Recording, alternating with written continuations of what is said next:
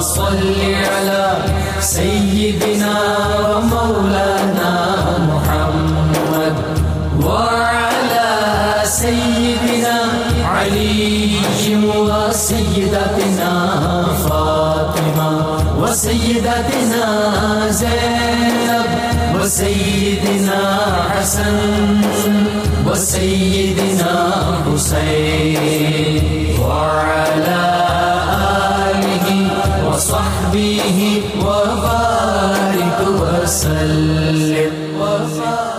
الحمد لله رب العالمين والصلاة والسلام على سيد الأنبياء والمرسلين اللهم صل على سيدنا ومولانا محمد وعلى آله وصحابه وبارک وسلم وصلی علیہ.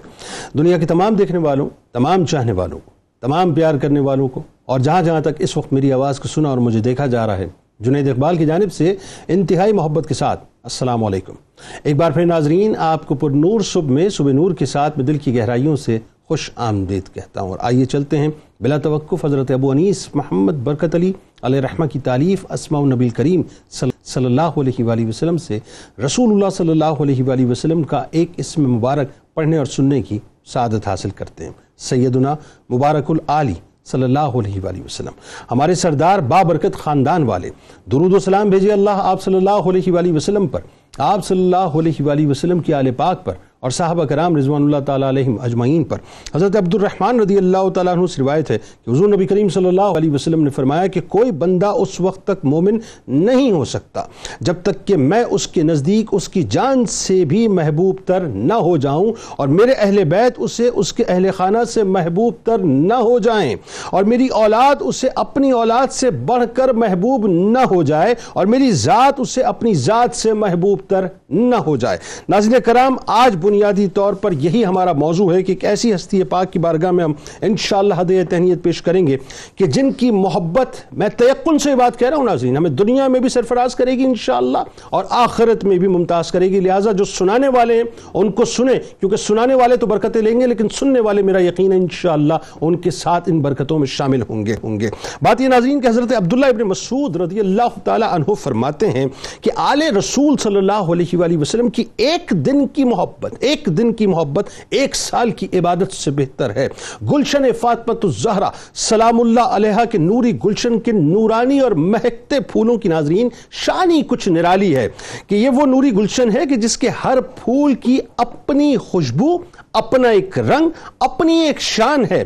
یہ وجود کے اعتبار سے تو بظاہر جدا جدا ہیں، مگر ہر رنگ جا کر رنگ حیدری اور رنگ حیدری رنگ مصطفیٰ صلی اللہ علیہ وآلہ وسلم میں زم ہو جایا کرتا ہے۔ اسی نوری گلشن کے ناظرین، نوے امام امام جواد، امام المتقین، امام تقی علیہ السلام ہیں، جن کی شہادت کا ناظرین آج دن ہے۔ اور آج ہم ان کی بارگاہ میں ہدیہ تہنیت پیش کریں گے کہ کرم میں، سخاوت میں، اپنے آبا و اجداد کی طرح لاسانی، بخشش اور عطاؤں میں ضرب المثل، خدا وند کریم کے بحر بے کرام ہوتا زن، تمام فضائل و کرامات کا احاطہ کرنے والے، اروا اور عقلوں کا احاطہ کرنے والے، امانتداری میں بے مثل، انبیاء کرام کے علوم کے وارث صبر و حلم میں بلند مقام رکھنے والے، فصیح و بلیغ کلام کرنے والے، قناعت کرنے والے، مصائب و عالم میں عظیمت کا راستہ اختیار کرنے والے صاحب علم لدنی، جن کی عظمتوں اور برکتوں اور آمد کی بشارت ناظرین کسی اور نے نہیں دی،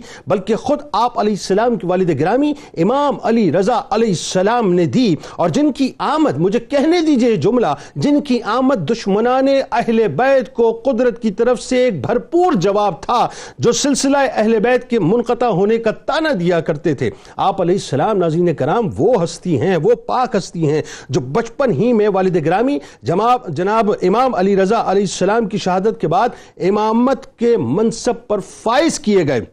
یعنی بچپن ہی میں علم و عرفان کا مرقع و مرصع بنا کر امامت و بزرگیت کی کرسی پر نہ صرف مستد نشین کیے گئے، بلکہ اپنے جد کی سنت پر عمل کرتے ہوئے عظیمت کے راستے پر گام زن کیے گئے۔ سیدنا امام محمد تقی علیہ السلام وہ ہستی ہیں جو بچپن ہی کے زمانے میں مسائب اور آلام اور پریشانیوں کا مقابلہ کرنے کے لیے تیار ہو گئے۔ کہ ذرا سوچیے ناظرین، میں ایک جملہ ادا کرنا چاہتا ہوں کہ جن ہستیوں کے صدقے آج ہمارے آنگن دامن آباد ہے نا یعنی ہمارے ماں باپ کے سائے ہمارے اوپر سلامت ہیں، وہ امام تقی علیہ السلام دشمنان اہل بیت کی وجہ سے ناظرین اطمینان اور سکون کے لمحات میں ماں باپ کی محبت اور شفقت و تربیت کے سائے میں زندگی گزارنے کا انتہائی کم موقع پاتے ہیں۔ امام محمد تقی علیہ السلام کی ہستی، وہ ہستی ہے ناظرین، جو ان اخلاق کی اور اوصاف حمیدہ کی انتہائی بلندیوں پر فائز تھے، جس کا انسان تصور کرتا ہے کہ جس کی معراج رسول اور آل رسول صلی اللہ علیہ وآلہ وسلم کا خاص وصف اور ترہ امتیاز تھی کہ آجزی ایسی کہ ہر ایک سے جھک کر ملا کرتے تھے ضرورت مندوں کی حاجت روائی کا پورا پورا بندوبست فرمایا کرتے تھے۔ مساوات اور سادگی کو ہر حالت میں پیش نظر رکھا کرتے تھے، اپنے اجداد کی سنت پر عمل کرتے ہوئے۔ غربا کی پوشیدہ طور پر خبر لیا کرتے تھے اور دوستوں کے علاوہ دشمنوں تک سے اچھا سلوک کرتے تھے۔ اور یہ تو دائرہ ناظرین، اہل بیت کا ترہ امتیاز ہے۔ کہ مہمانوں کی خاطرداری انتہائی انماق سے کیا کرتے تھے۔ شیخ ابن تیمیہ رحمت اللہ علیہ فرماتے ہیں کہ محمد بن علی الجواد بنو ہاشم کی ممتاز شخصیت ہیں۔ نیز آپ عظمت و سخاوت میں بھی مشہور تھے، اسی لیے انہیں جواد کہا جاتا تھا۔ اور امام جعفر صادق علیہ السلام کا علمی جانشین بن کر اپنے والد امام علی رضا علیہ السلام اور امام موسیٰ کاظم علیہ السلام کا فیض لے کر ممبر رسول صلی اللہ علیہ وآلہ وسلم پر تشریف فرما ہو کر مسجد نبوی ہی کو اپنا سب کچھ بنایا۔ ان انتہائی کٹھن حالات میں علمی اور مذہبی پیاسوں کی پیاس بجھانے کے لیے واض و نصیحت فرمائی، اپنے علمی فیضان کے چشموں کا جاری کیا۔ آپ کی سیرت کا انتہائی نمایاں پہلو ناظرین یہ تھا کہ آپ انتہائی توازو اختیار کیا کرتے تھے۔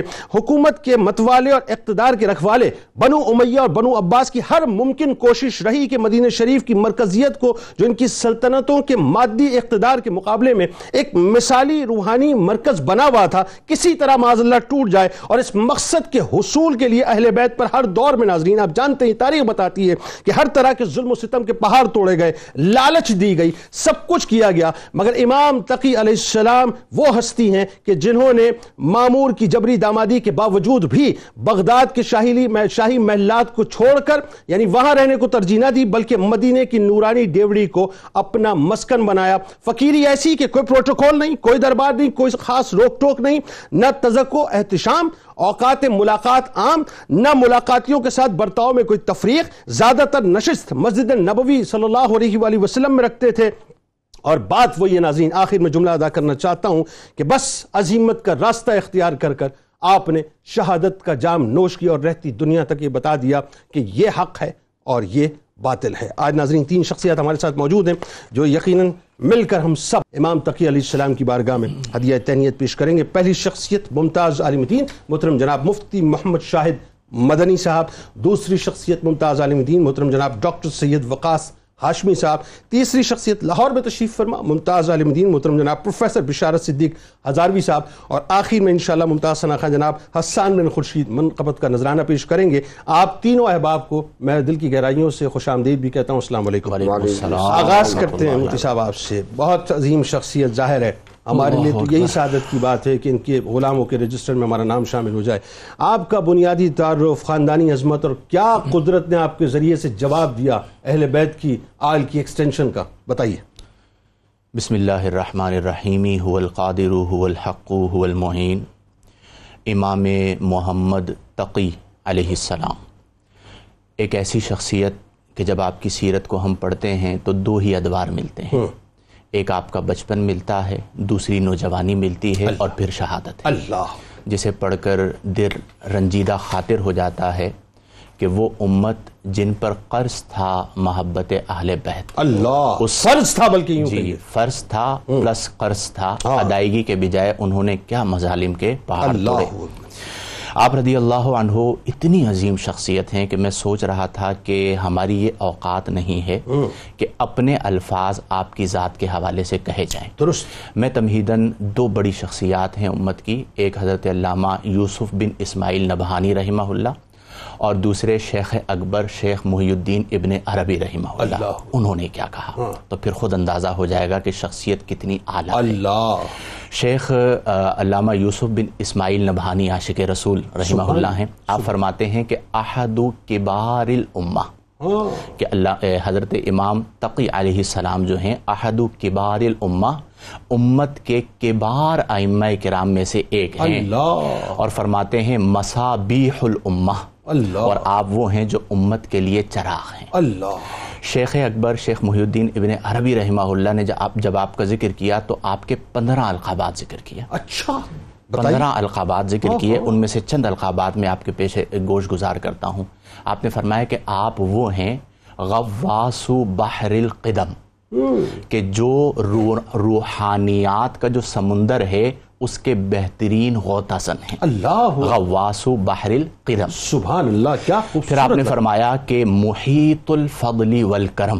سبحان کہ اللہ۔ امام تقی جو ہیں یہ وہ شخصیت ہیں کہ محیط الفضلی والکرم کل فضل اور کل کرم کا آپ کی ذات نے احاطہ کیا سبحان ہوا ہے۔ اللہ سبحان کیا خوبصورت گفتگو ہے سبحان اللہ۔ پھر اس کے بعد فرمایا کہ حاملو سر الرسول۔ اللہ۔ اگر امام تقی کی بات کرتے ہو تو یہ وہ ہیں کہ حامل سر الرسول جو رسول کریم علیہ افضل الصلاۃ و تسلیم اللہ کے۔ راز کے حامل ہیں۔ اللہ اکبر اللہ اور پھر اس کے بعد آپ رحمہ اللہ نے فرمایا مہندس الارواح والعقول۔ اللہ۔ کہ یہ شخصیت وہ شخصیت ہے جو ارواح اور عقول کے مہندس یعنی انجینئر اور ماہر ہیں۔ سبحان اللہ مفتی اب صاحب سلامت۔ رہیں۔ کیا خوبصورت گفتگو کر رہے ہیں آپ امام کی اب آپ سوچئے کہ شیخ اکبر شیخ محی الدین ابن عربی ہاں۔ جو مکاشفات کے بادشاہ ہیں اور روحانیات کے بادشاہ ہیں وہ یہ کہتے ہیں کہ اگر علم روحانیات میں باہر علم کے اندر اگر تم کچھ حاصل کرنا چاہتے ہو تو تمہیں امام تقی کی بارگاہ میں آنا ہوگا۔ اور۔ کیوں نہ ہو؟ والد کو دیکھیے کیا نسبت حاصل ہے۔ اپنے وقت کے امام علی رضا رضی اللہ عنہ؟ سبحان دادا کو دیکھیے امام موسیٰ کاظم رضی اللہ عنہ۔ اللہ۔ پردادا کو دیکھیے امام جعفر الصادق رضی اللہ عنہ۔ اس سے اوپر جا کر دیکھیے امام محمد باقر رضی اللہ عنہ۔ اس سے اوپر جا کر دیکھیے امام زین العابدین رضی اللہ عنہ پھر امام حسین رضی اللہ عنہ پھر امام حسن رضی اللہ عنہ اور حضرت علی المرتضی شیر خدا یہ نسبتیں اگر آپ دیکھ لیں تو آپ کی شخصیت وہ ہے کہ جس جہت سے دیکھیے کمال ہی نظر آتا ہے۔ جس کو اللہ نے کبھی زوال نہ دیا۔ اور اہل بیت کا کمال ہی وہ واحد کمال ہے کہ جس میں کبھی زوال نہیں ایسا کمال کہ جس کو زوال ہی نہیں ہے۔ جس کو زوال ہی نہیں ہے اور۔ جو اس کمال سے جڑ گیا۔ اسے بھی اللہ تبارک و تعالی اللہ زوال کر دیتا با ہے کمال کر دیتا با کمال کر دیتا ہے یہاں پر میں یہ بھی ذکر کروں کہ امام محمد باقر رضی اللہ عنہ کے بعد آپ وہ دوسری شخصیت ہیں کہ جن کا نام بھی محمد ہوا۔ سبحان۔ جس طرح ان کا نام محمد اسی طرح آپ کا نام محمد۔ سبحان۔ اور جو کنیت ان کی تھی ابو جعفر وہی کنیت آپ کی ہوئی۔ آپ کی ابو۔ جعفر امام محمد التقی یہ بھی لقب ہے۔ اور الجواد یہ بھی لقب ہے۔ پھر اس لقب کے اندر چونکہ آپ کی کنیت بھی ابو جعفر ہوئی ہاں۔ تو ایک مغالطہ ہو سکتا تھا چونکہ امام محمد ابو جعفر ہاں۔ امام محمد ابو جعفر۔ تو پھر محدثین ہمارے جو سیرت نگار ہیں انہوں نے فرق کرنے کے لیے آپ کے نام کے ساتھ الثانی کا اضافہ کر دیا۔ اچھا۔ ابو جعفر الثانی۔ الثانی۔ تاکہ سمجھ میں آ جائے کہ امام محمد باقر نہیں ہیں یہاں پر مراد امام محمد تقی رضی اللہ عنہ ہے اب یہ جو ساری نسبتیں ہیں ان کو میں اختصاراً ایک بات سے جوڑنا چاہتا ہوں جس واقعے کو بیان کیا حضرت امیہ بن علی رضی اللہ عنہ نے اب آپ سوچئے کہ کیسا کمال دیا آپ کہتے ہیں کہ پانچ برس کی عمر تھی اور آپ جانتے ہیں کہ چھوٹی عمر میں یعنی آپ نے والد محترم کی جو صحبت مبارک پائی وہ پانچ برس کی عمر تک پائی۔ اور اس کے بعد وہ خوراسان روانہ۔ ہو گئے اور تین سال آپ جدائی میں رہے اور۔ آٹھ برس کی کم و بیش عمر تھی کہ امام علی رضا کی شہادت ہو گئی۔ پانچ برس کی عمر تھی تو امام علی رضا رضی اللہ عنہ کے ساتھ آپ حج کو گئے ہاں۔ اور امیہ بن علی رضی اللہ عنہ کہتے ہیں کہ میری ڈیوٹی یہ لگی کہ میں آپ کو اٹھا کر خانہ کعبہ کا طواف کرواؤں اب اچھا آپ جو ہے کہتے۔ ہیں کہ میں نے جو ہے امام محمد تقی رضی اللہ عنہ کو اٹھایا اور خانہ کعبہ کا طواف کروایا۔ اللہ۔ جب خانہ کعبہ کا طواف ہو چکا تو آپ نے مجھ سے اپنے آپ کو چھڑایا اور بھاگتے ہوئے جا کر حتیم میں بیٹھ گئے۔ ٹھیک ہے۔ جب حتیم میں بیٹھے اور کچھ ٹائم گزرا جانے کا وقت آیا تو امام علی رضا نے کہا کہ میرے بیٹے کو بلوا جب میں ان کے پاس گیا تو ایک عجیب ہی کیفیت تھی۔ ایک عجیب ہی روحانیت تھی۔ آنکھیں بند تھی اور حالت استغراق میں پانچ برس کی عمر میں تشریف فرما ہے۔ اللہ آنے کو تیار نہیں میں نے جا کے امام علی رضا سے عرض کر دی وہ خود تشریف لے آئے۔ اللہ۔ اور جب وہ خود تشریف لائے تو امام علی رضا نے فرمایا قوم یا ابنی اے میرے بیٹے کھڑے ہو جاؤ چلے۔ تو آپ نے کیا جواب دیا؟ آپ نے فرمایا کیف اقوم یا ابی؟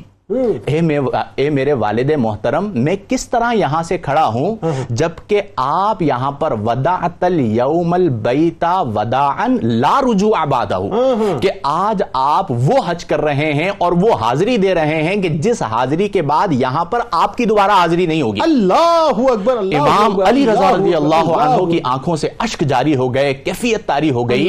اور پانچ برس کی عمر میں اپنے شہزادے کو دیکھتے ہیں کہ بصیرت کا عالم یہ ہے کہ اللہ۔ اس عمر میں اس بات کو دیکھ رہے ہیں کہ میں نے یہاں سے جب خراسان جانا ہے تو لوٹ کر پھر۔ یہاں پر نہیں آنا یعنی سارے پردے اللہ نے وہ۔ سارے پردے اس عمر میں اللہ نے اٹھا اسی لیے تو وہ لوگ جو کہتے تھے نا کہ جی اس مسند پر کون بیٹھے گا۔ تو اللہ نے کم عمری میں وہ مسند عطا فرمائی کہ لوگ حیران تھے کہ وقت کے تمام مفسرین جی۔ وقت کے تمام محققین وقت کے تمام علماء وقت کے تمام فقہا اس ایک نوجوان کے سامنے دو زانو ہو کر بیٹھا۔ سبحان اللہ کیا خوبصورت حسین تمہید ہے اللہ آپ کو جزائے جمیل عطا فرمائے۔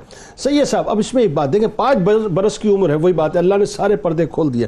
ایک تو بات کہ آپ کی ولادت جس پہ میں بڑا خوش اس ان جملوں پر ہوتا ہوں جس کا کم و بیش مفہوم یہ ہے کہ جب امام علی رضا علیہ السلام نے فرمایا کہ ان قریب میرے یہاں اولاد ہوگی اور بڑی عظمتوں والی اور بڑی برکتوں والی ہوگی۔ یعنی آپ نے اسی وقت فرما دیا تھا کہ جواب آنے والا ہے قدرت سے۔ اور جواب ایسا ہے کہ پانچ برس کی عمر میں۔ اب پانچ برس کی عمر تک تو آپ کو صحبت ملی اپنے والد کی۔ اس کے بعد ظاہر ہے تین برس کی قید ہے امام علی رضا علیہ السلام کی اور اس کے بعد شہادت ہے۔ لیکن یہ جو علم و فضل پانچ برس میں آپ کو مل گیا ذرا اس کے بارے میں مزید بیان کیجیے کہ اللہ تعالیٰ نے کیا اوج کمال آپ کو عطا فرمایا۔ بسم اللہ الرحمن الرحیم۔ اللہم صلی وسلم وبارک علی سیدنا و مولانا محمد وعلی آلہ وعلی بیتہ اجمعین۔ محمد مصطفیٰ کے باغ کے سب پھول ایسے ہیں آہا۔ جو بن پانی کے تر رہتے ہیں۔ مرجھایا نہیں کرتے۔ سبحان اللہ۔ چمنستان فاطمہ کی جب بات ہو رہی ہو تو خود بخود روح میں بالیدگی پیدا ہو جاتی ہے۔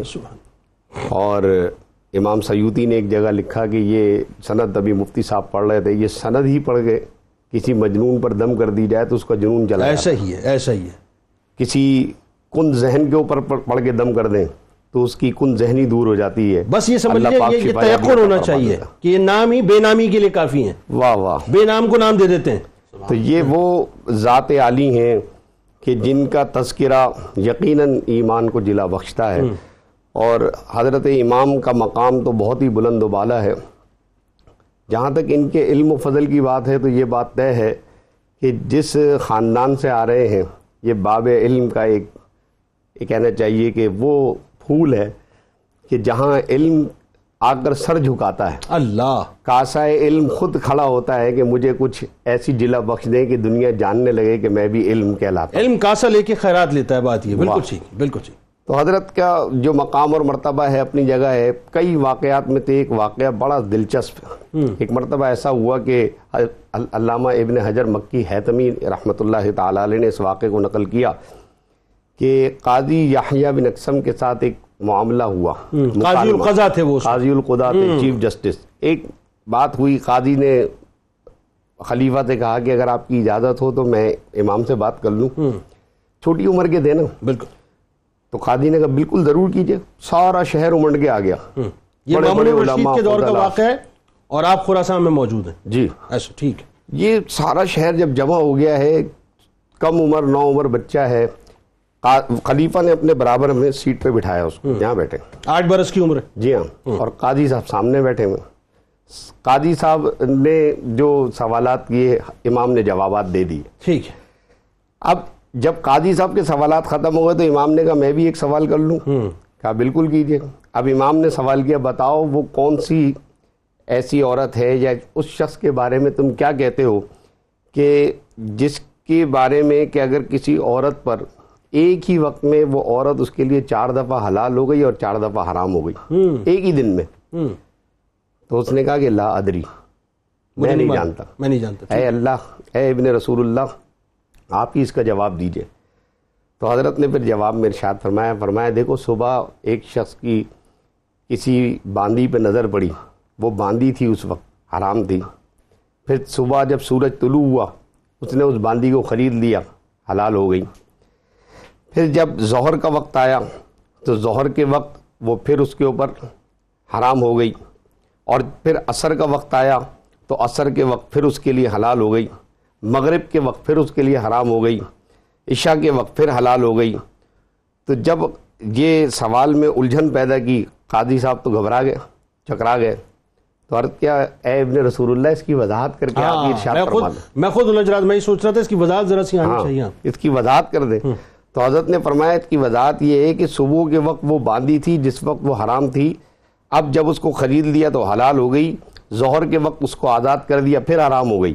عصر کے وقت اس کے ساتھ نکاح کر لیا پھر حلال ہو گئی۔ مغرب کے وقت اس کے ساتھ طلاق زہار کر لی۔ عشاء کے وقت طلاق زہار کا کفارہ ادا کر دیا پھر حلال ہو گئی۔ اب اس کے بعد آدھی رات کو یعنی عشاء کے وقت جب طلاق زہار کا کفارہ ادا کر دیا حلال ہو گئی تو آدھی رات کو اس عورت کو ایک طلاق رجائی دے دی پھر حرام ہو گئی۔ اور اگلے دن صبح جو ہے پھر اس سے رجوع کر لیا پھر حلال ہو گئی۔ تو ایک ہی دن کے اندر ایک عورت کو چار مرتبہ حرام کیا چار مرتبہ حلال کیا۔ تو قاضی قاضی وقت چیف جسٹس جس کو کہتے ہیں کہ وہ اتنا حیران ہوا آپ کے علم و فضل کے آگے۔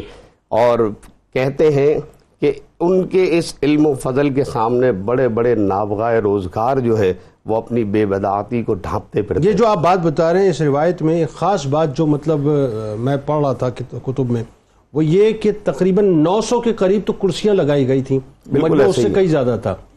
حکومت کے اعلیٰ اراکین موجود تھے خود مامون الرشید موجود تھا۔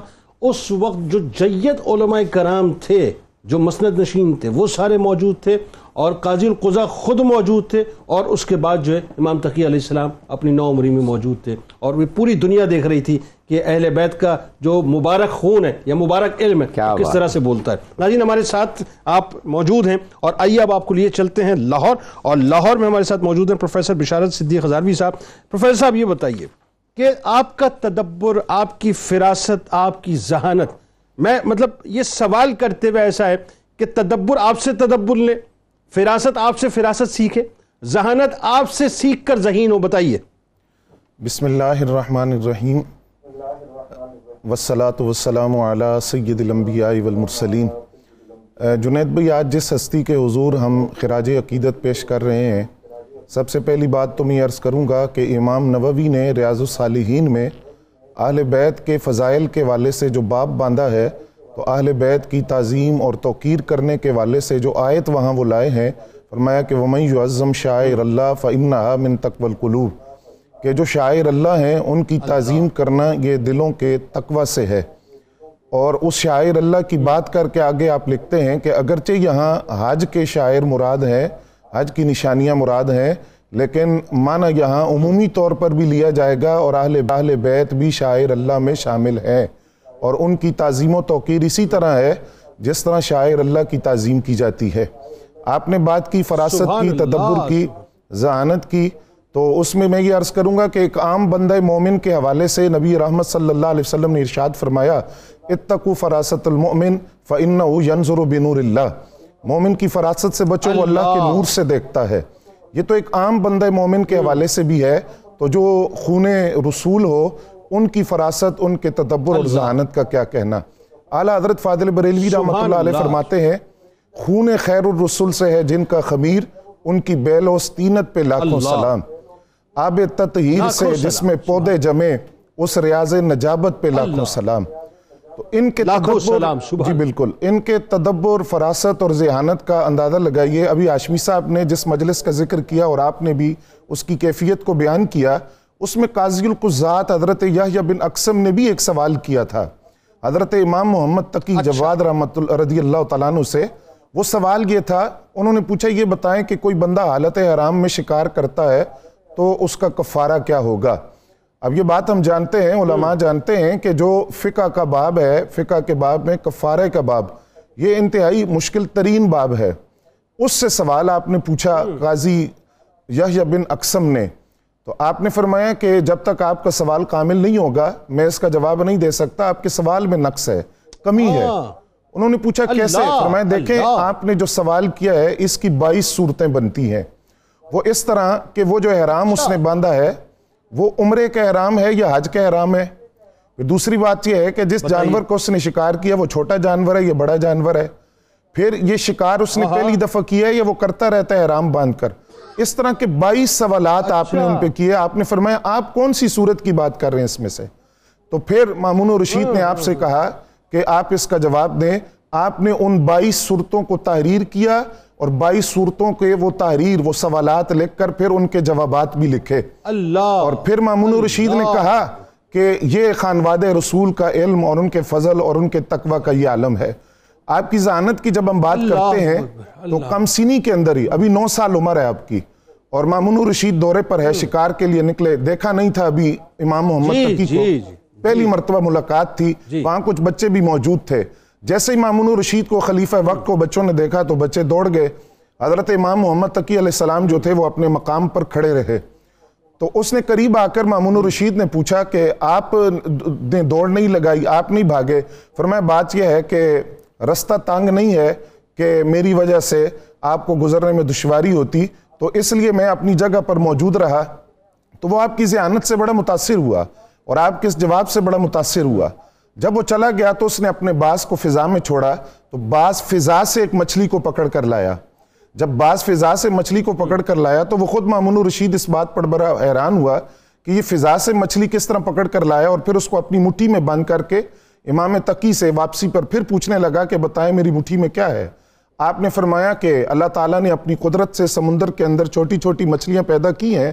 بادشاہ وقت اپنے باز بھیجتے ہیں وہ ان مچھلیوں کو شکار کر کے لاتے ہیں اور وہ بادشاہ وقت اپنی مٹھی کے اندر ان مچھلیوں کو بند کر کے اولاد رسول کا امتحان لیتے ہیں کہ میری مٹھی میں کیا ہے۔ اللہ۔ یہ جو آپ کی ذہانت تھی یہ آپ کا تدبر تھا یہ آپ کی فراست تھی۔ اور جس طرح ہاشمی صاحب نے کہا بات اصل یہ ہے کہ یہ جو خون رسول ہے خانواد رسول ہے ان کے جو خصائص اور کمالات حضور صلی اللہ علیہ وسلم کی ذات گرامی قدر میں تھے وہ ہم دیکھتے ہیں کہ ان کی جھلک آئمہ علیہ بیت میں چلتی آ رہی ہے علم و فضل کے اندر آپ دیکھ لیں سخاوت کے اندر دیکھ لیں دنیا سے بے رغبتی کے اندر دیکھ لیں روحانی قوت اور روحانی تصرف اور طاقت آپ دیکھ لیں کہ۔ تمام آئمہ اہل بیت۔ کے اندر اس کی جھلک نظر آتی ہے تو یہی فضل اور کمال یہ آپ کی۔ ذہانت جی جی۔ جی۔ تو یہ آپ کی ذہانت آپ کا تدبر یہ آپ کی فراست جو اللہ تعالیٰ نے آپ کو عطا کی تھی۔ میں یہاں ایک اور بات بھی عرض کروں گا اتقو فراست المومن کے پس منظر کے اندر جب آپ بغداد میں تھے۔ جی جی۔ بغداد کے اندر چونکہ آسائشیں بھی تھی سہولت بھی تھی اور پھر بادشاہ وقت کے آبدامات بھی تھے تو لوگوں کے ہجوم میں آپ گھرے ہوئے تھے عقیدت مند اکٹھے تھے محبت اور تعظیم کا اظہار کر رہے تھے۔ تو ایک شخص تھا وہ آپ کو دیکھ کر اپنے دل میں یہ بات سوچ رہا ہے کہ یہ مدینہ تو کبھی واپس نہیں جائیں گے۔ کیونکہ بغداد کے اندر ان کو جو آسائشیں ملی ہیں سہولتیں ملی ہیں تو اب نہیں لگتا کہ یہ مدینہ طیبہ واپس جائیں گے۔ اب وہ دل میں یہ بات سوچتا ہے تو آپ نے اس کو بلایا۔ اور بلا کر حسین نام تھا اس کا۔ آپ نے فرمایا یا حسین ہو خبز الشعیر۔ والملح الجریش فی حرم جدی رسول اللہ ابو الیہ مما ترانی فیہ۔ فرمایا، مجھے شہر مدینہ کے جو کی روٹی اور وہاں کا کوٹا ہوا نمک ان آسائشوں سے جو تو دیکھ رہا ہے مجھے کئی زیادہ محبوب ہیں اور وہ جو کی روٹی مجھے زیادہ پسند ہے جو شہر نبی کی ہے۔ اور وہ کوٹا ہوا نمک مجھے زیادہ پسند ہے جو شہر نبی کا ہے۔ ان آسائشوں کے مقابلے میں جو مجھے یہاں بغداد کے اندر حاصل ہے۔ تو یہ آپ کی ذہانت تدبر اور فراست کہ جو دل میں بات ہوتی ہے آپ اس۔ کو بھی جان لیتے اور اس کا بھی جواب۔ دیتے۔ پروفیسر صاحب اس پہ گفتگو کرتے ہیں۔ ظاہر ہے یہ تو عقیدتوں کے نذرانے اور پیش کریں۔ دراصل یہ ہماری ہی یوں کہہ لیجیے کہ لالچ ہوتی ہے کہ ہم اپنا نام بس ان کے غلاموں کے رجسٹر میں لکھوا دیں۔ ناظرین کرام، جب آل رسول صلی اللہ علیہ وآلہ وسلم کا تذکرہ پاک ہے تو یہ ممکن نہیں ہے کہ سرکار علیہ السلام ان کی آل پر درود پاک کا نذرانہ نہ ہو۔ آپ وہاں موجود ہیں، یہاں موجود ہیں، مل کر درود پاک کا نذرانہ پیش کرتے ہیں اور انشاءاللہ جب لوٹیں گے تو مفتی صاحب سے یہ پوچھیں گے کہ آپ کی شخصیت پہ کئی خصائص تھے۔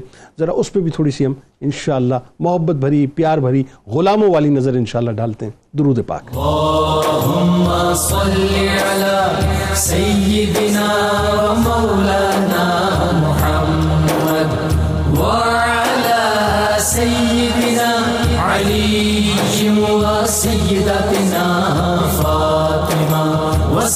وسيدتنا زينب وسيدنا حسن وسيدنا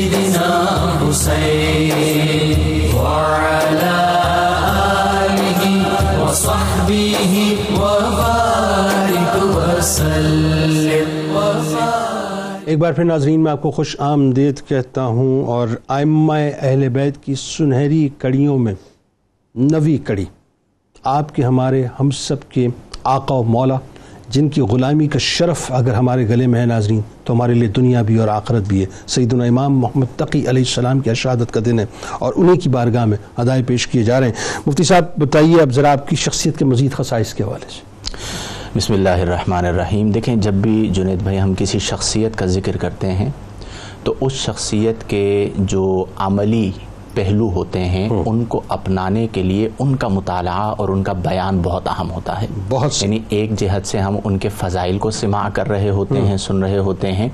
اور جہت ثانیہ سے جو ان کے اوصاف اور کمالات ہیں انہیں سننے کے بعد ہم اپنانے کی کوشش کرتے ہیں۔ درست۔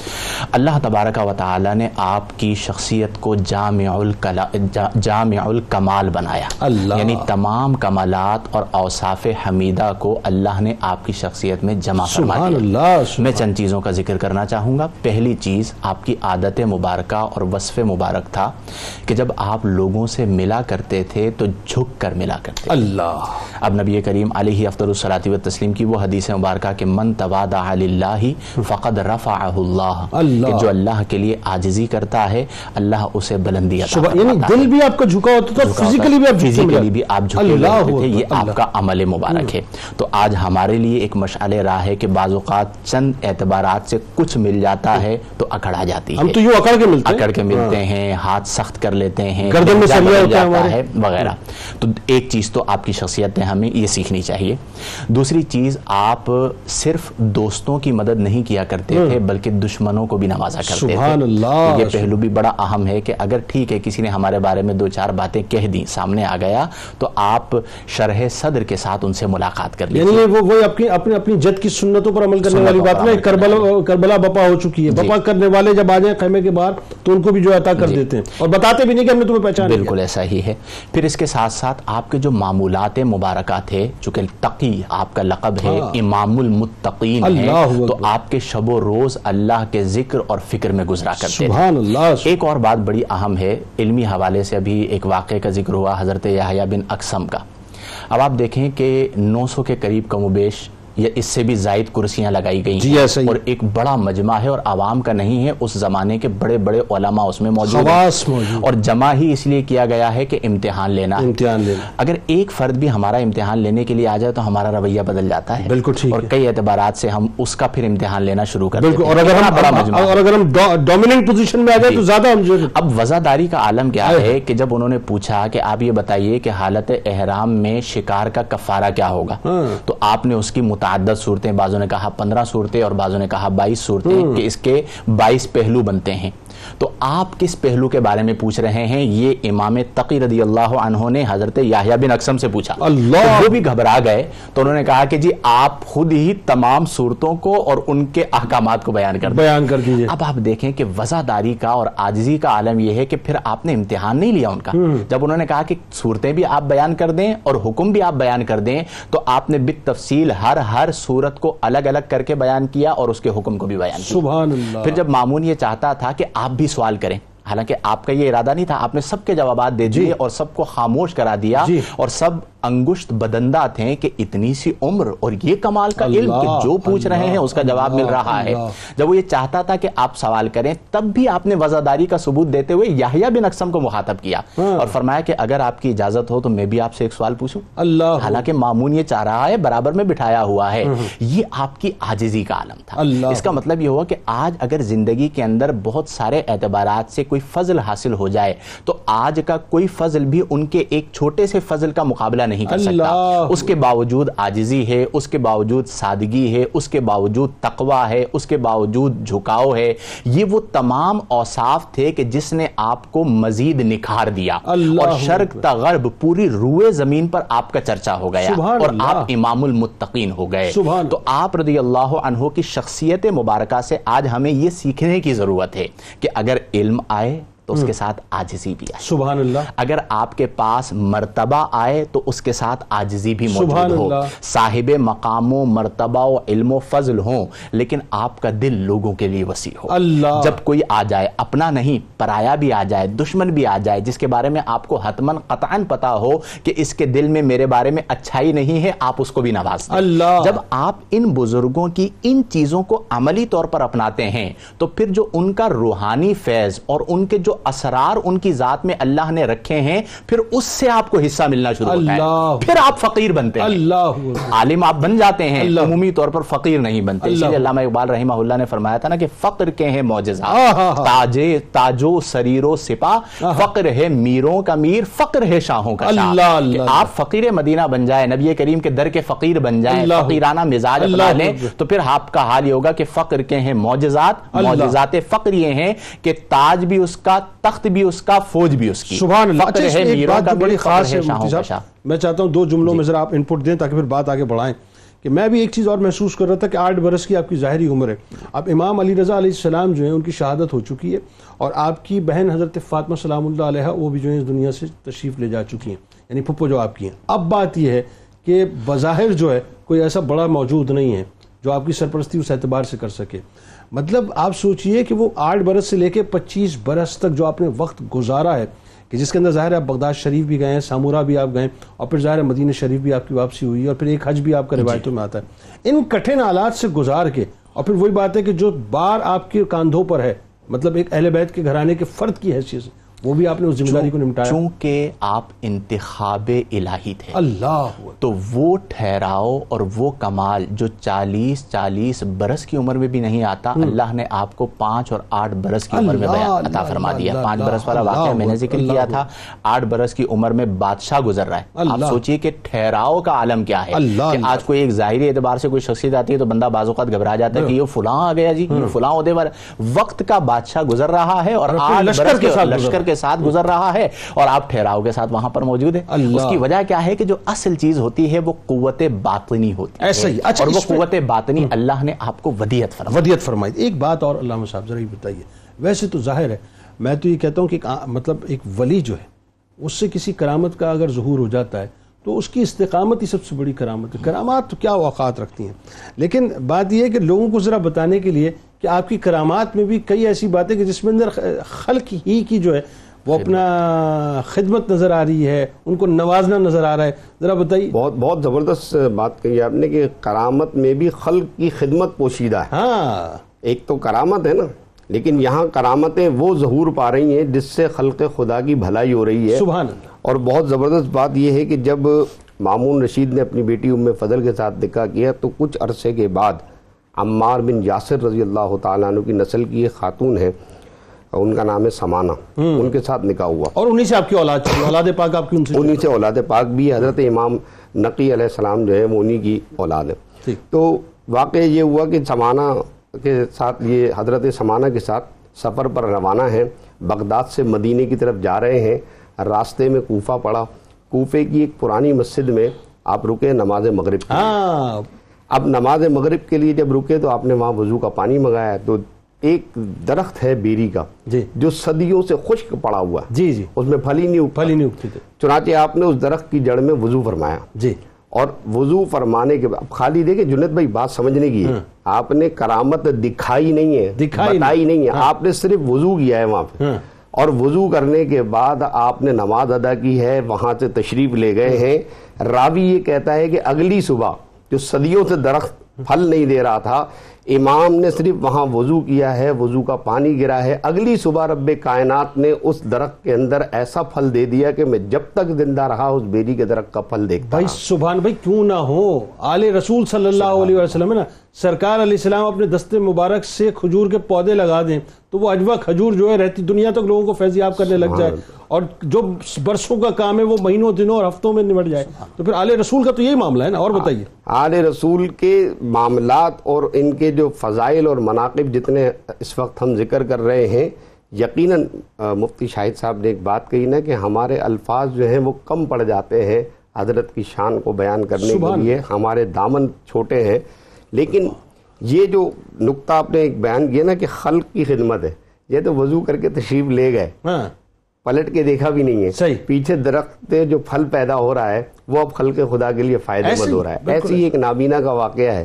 کہ جب وہ نابینا آیا تو آپ نے فرمایا پڑھو بھائی یہ خط کیوں نہیں پڑھ رہے؟ تو کہا امام میری آنکھیں بیمار ہیں. یہ نہیں کہا کہ میں نابینا ہوں کہا میں میری آنکھیں بیمار ہیں۔ تو آپ مسکرائے۔ مسکرا کے فرمایا قریب آؤ۔ جب وہ قریب آیا تو آپ نے اپنا دست مبارک اس کی آنکھوں پہ پھیر دیا۔ دیکھنے والے راوی یہ کہتے کہتے ہم نے خود دیکھا ہے۔ کہ کوئی کام نہیں کیا صرف دست مبارک ایسے آنکھوں پر پھیر دیا ہے۔ اس دست مبارک کے پھیرنے کی برکت سے آنکھوں کو شفا مل گئی اور وہ جو نہیں دیکھ سکتا تھا اب دیکھنے لگا۔ وہی بات ہے دو جہاں کی نعمتیں ان کے خالی ہاتھ میں۔ بس یہ سارا معاملہ ہے نا۔ جی بتائیے۔ اور جب دیکھنے لگا تو آپ نے فرمایا اب نظر آ رہا ہے۔ کہا جی بالکل نظر آ رہا ہے۔ کہا یہ خط پڑھ کے سناؤ۔ ہمیں۔ یہ خط ہمیں پڑھ کے سناؤ۔ تو ہم یہ دیکھتے ہیں کہ حضرات اہل بیت اطہار کی ذات والا صفات سے جس قدر کرامات کا ظہور ہو رہا ہے ان کرامات کے اندر جو اہم ترین چیز ہے وہ خلق خدا کی خدمت ہے۔ سبحان اللہ۔ صرف کرامت دکھا کر کے جتانا نہیں ہے بلکہ کرامت کا ظہور اس لیے ہو رہا ہے کہ خلق خدا کی خدمت ہو اور خلق تک پیغام پہنچے۔ اگرچہ کہ آپ کی عمر بہت قلیل رہی وقت کم ملا اور مامون رشید کے سیاسی دباؤ میں رہے، اس کے باوجود آپ نے اپنے شاگردوں کو تفسیر، فقہ، عقائد، دعا، تمام علوم پڑھائے اور اپنے ان علوم کو ان تک منتقل کیا۔ آپ کے شاگردوں کی بھی ایک بڑی فوج ہے۔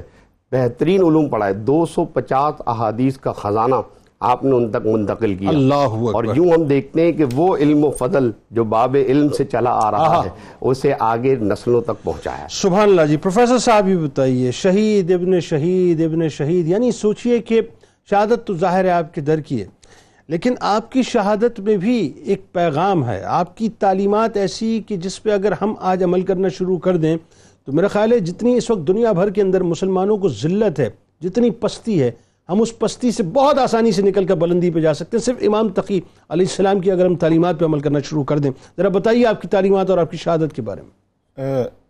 جنید بھائی اس میں تمام آئمہ اہل بیت کے والے سے میں یہ بات عرض کروں گا ایک اجمالی بات کہ ان کی شہادت کے پیچھے جو اصل وجہ تھی اس کو ہمیں سمجھنے کی ضرورت ہے۔ بالخصوص عباسی جو خلفاء ہیں ان کے دور کے اندر خانوادہ رسول کا ایک بھی فرد اگر کسی دور میں موجود تھا تو وہ لوگوں کی عقیدتوں اور محبتوں کا مرکز تھا۔ لوگوں کی جو عقیدتیں تھیں ان کے؟ ساتھ جو محبت تھی جو احترام تھا جو تعظیم تھی اس کو وہ وقت کے حکمران اپنی حکومت کے خاتمے کا ایک خطرہ محسوس کرتے تھے۔ اور میں یہ بات عرض کروں اسی سے ڈرتے تھے بنو عباس بنو بھائی ہاں جی بالکل۔ اور یہ بات عرض کروں کہ اصل میں سروں پر حکومت تو ان کی تھی لیکن دلوں پر حکومت آئمہ اہل بیت کی تھی۔ اور یہی بات ان کے لیے پریشان کن تھی۔ بلکہ یہ بھی عرض کروں کہ آج صدیاں گزر گئی ہیں ان کا جو علم و فضل جو ان کا تقوی ہے جو ان کی روحانی قوت ہے تصرف ہے یعنی آج بھی ہم بھی ہم دیکھ رہے ہیں کہ صدیاں بعد بھی جب وہ ظاہری طور پر پردہ کر گئے آج بھی کچھ لوگوں کو وہ برداشت نہیں ہو رہی۔ تو اس وقت تو وہ خود موجود تھے۔ وہ عقیدتوں اور محبتوں کا مرکز تھے۔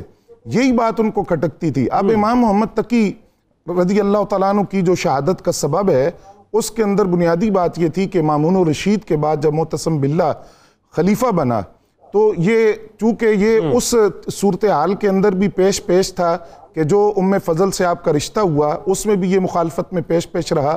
پھر امام علی رضا علیہ السلام کی جو ولی عہد کے حوالے سے اس میں بھی اس نے مخالفت کی۔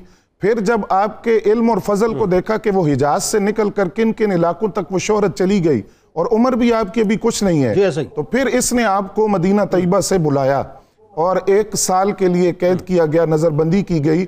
اور دوسرے سال ہی اپنی خلافت کے دوسرے سال بعد روایات کے مطابق آپ کو زہر دے کر شہید کر دیا گیا۔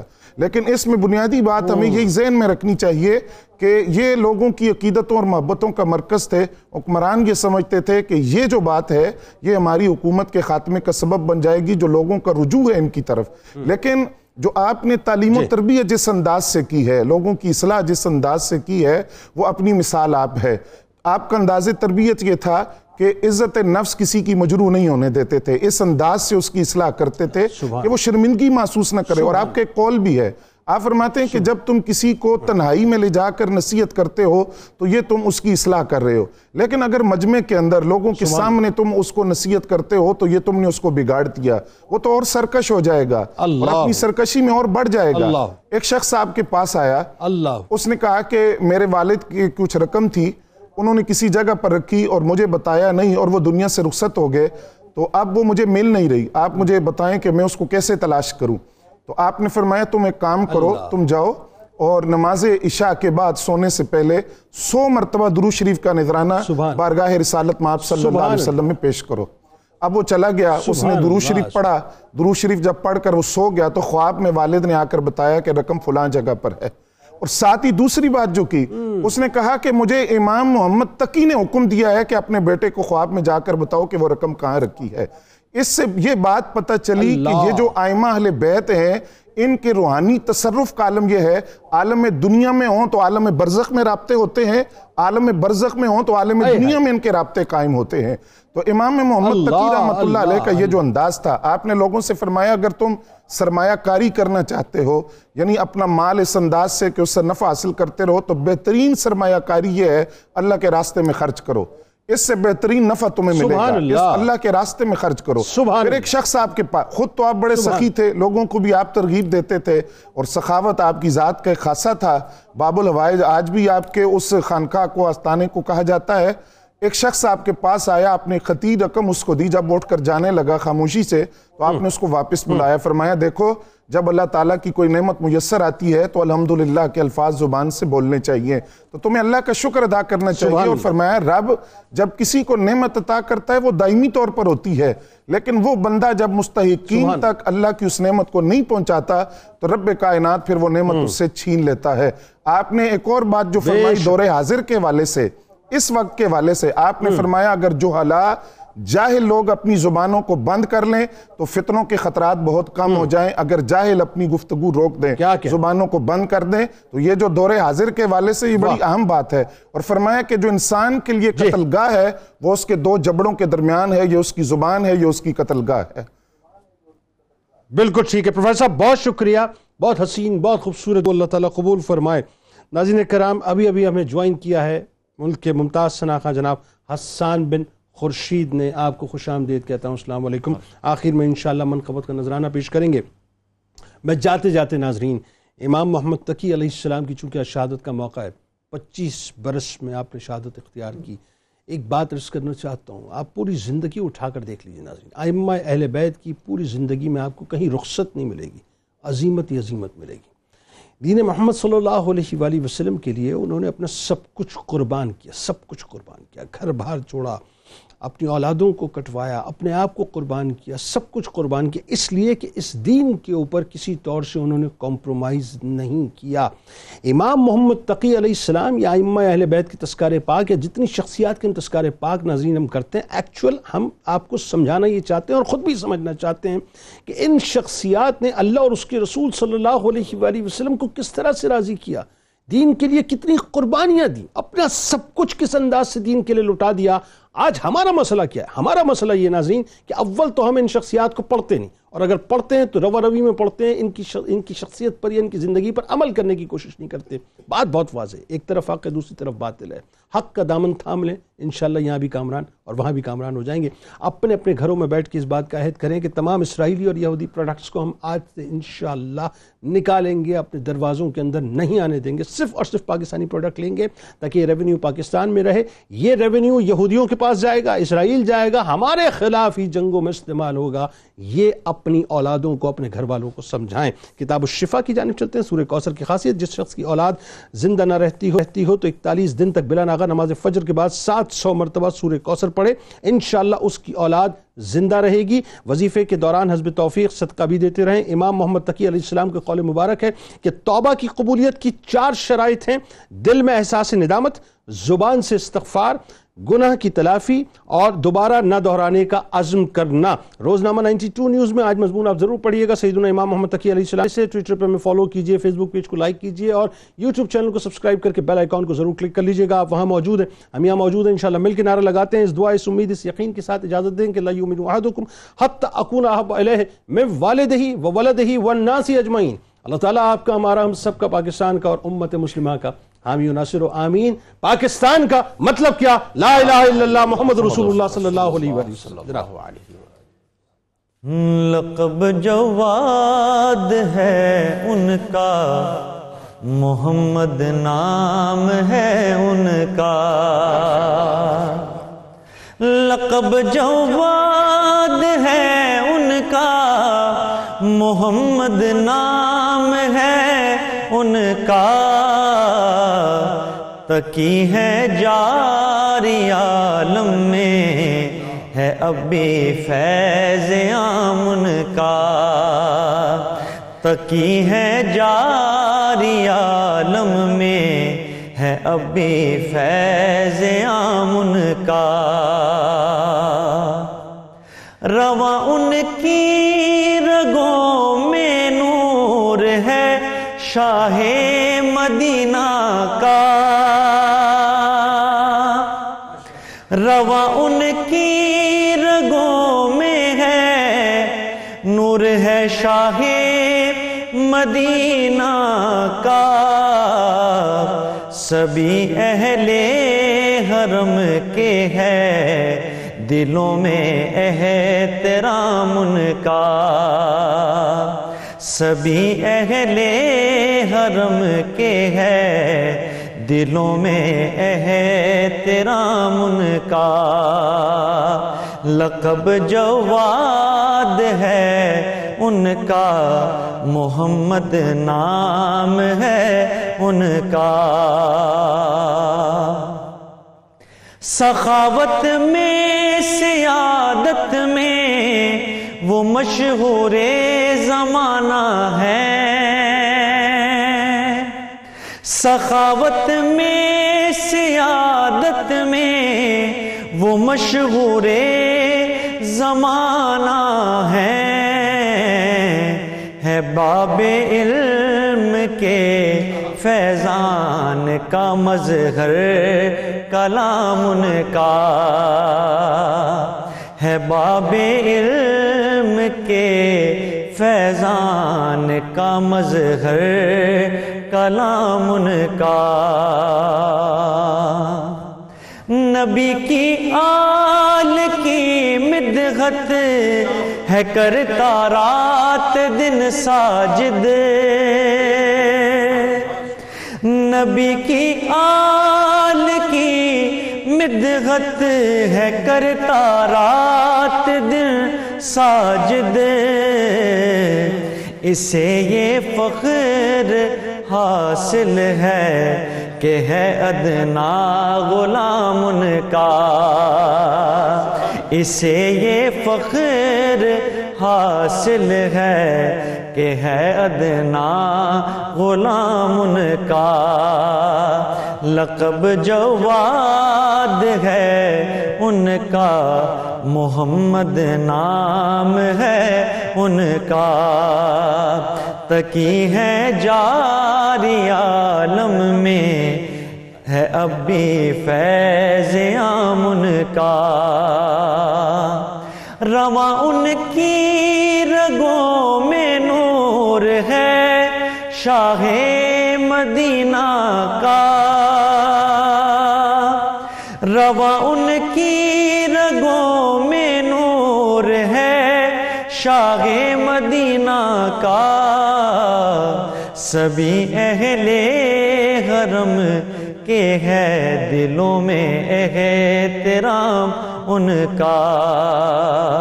سبھی اہل حرم کے ہے دلوں میں احترام ان کا۔ اللهم صل على سيدنا ومولانا محمد